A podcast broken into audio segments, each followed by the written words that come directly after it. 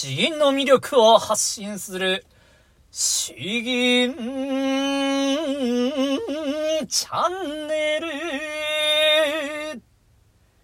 おはようございます。ゴスペル銀営家のヘイヘイです。こちらでは詩吟歴20年準師範の資格を持っていて全国大会の優勝経験もある私、ヘイヘイによる、えー、詩吟に特化したチャンネルにしております。詩吟なんて全く聞いたことないよっていう人にもわかるように、えー詩吟を一つ解説しながら実際に吟じていくというスタイルで進めていきます。ということでですね、えー、今回は和歌まあ、いつも漢詩とか俳句とかよくやるんですけれど、和歌を、えー、ご紹介したいと思います。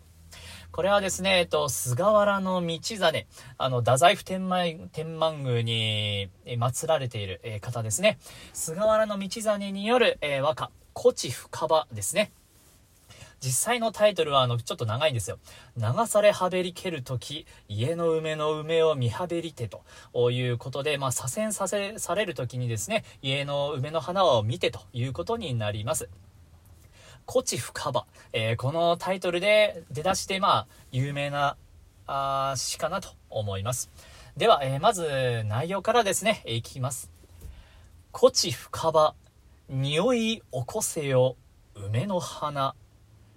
主なしとて春を忘るなということですもうあの本当はこれも春の歌なんですね僕もちょっとだいぶ寒くなってきたんで 早く春になってほしいなということでこちらの和歌を選びましたもう、こちっていうのは、あの、東の風と書く、えー、漢字で書きますね。豆腐。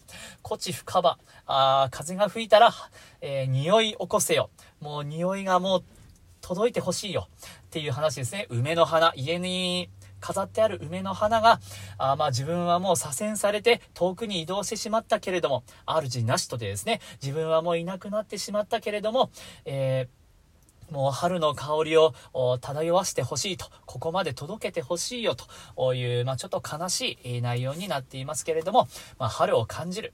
素敵な和歌になっております。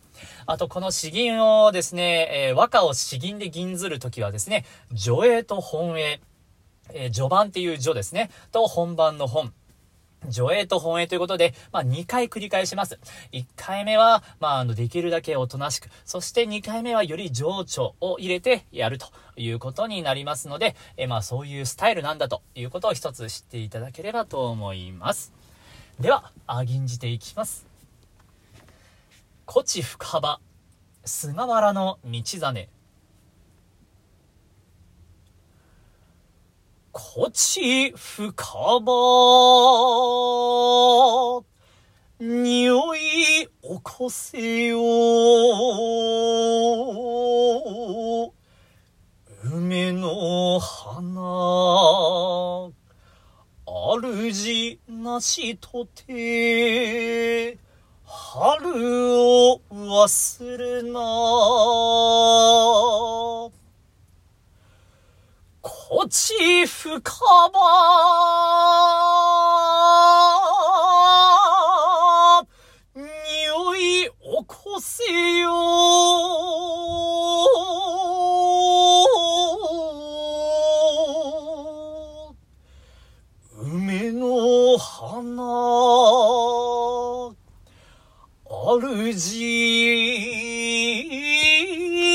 しとて、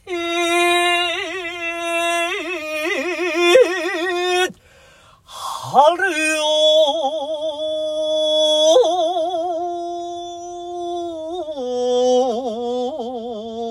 忘るな。